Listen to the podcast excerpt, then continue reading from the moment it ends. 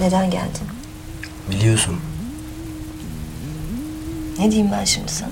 Hiçbir şey deme. Bir tek kalmama izin ver yeter. Bak söz veriyorum bu sefer hiçbir şeye karışmayacağım. Kaç defa denedik biliyorsun. Nasıl inanayım sana? Söz veriyorum eğer durmazsan kovarsın. Ya bela çıkarırsa? Çıkarmam. Ya çıkarırsa? Çıkarmam ya. Baktım olmuyor bir kenarda kafama sıkarım. Manyak manyak konuşma. Eğer sıkmazsam siksinler. Benim de bir gururum var be. Gördük. Son defasında bütün Konya'yı ayağa kaldırıp gittin. Sen de aşağılama o ta ne zamandı? Ben dönmenden yanayım. Artık iki çocuklu biz. Bunu yapma bana. Sen de yapma. Benim için ama hoş. İyi bile olur. Ama insaniyetli olmaz. Sana da yazık haline de. Sen de anla artık başka yolu yok bunun. Yazıkmış, kılmış, tüymüş hepsi hesap edildi bunların ya. Her şeye hazırım diyorum sana. De ki iyilik ediyorsun. De ki sevap işliyorsun.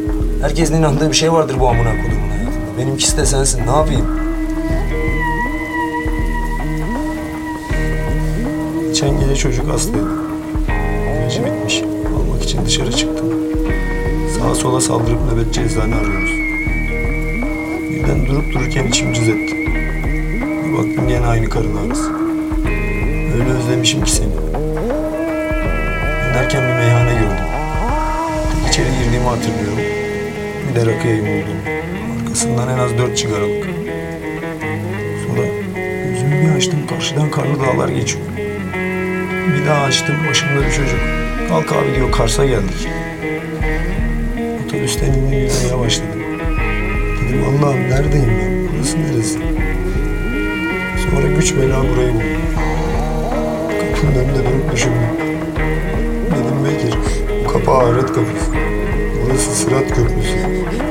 Bu sefer de geçersen bir daha geri dönemezsin. İyi düşün dedim.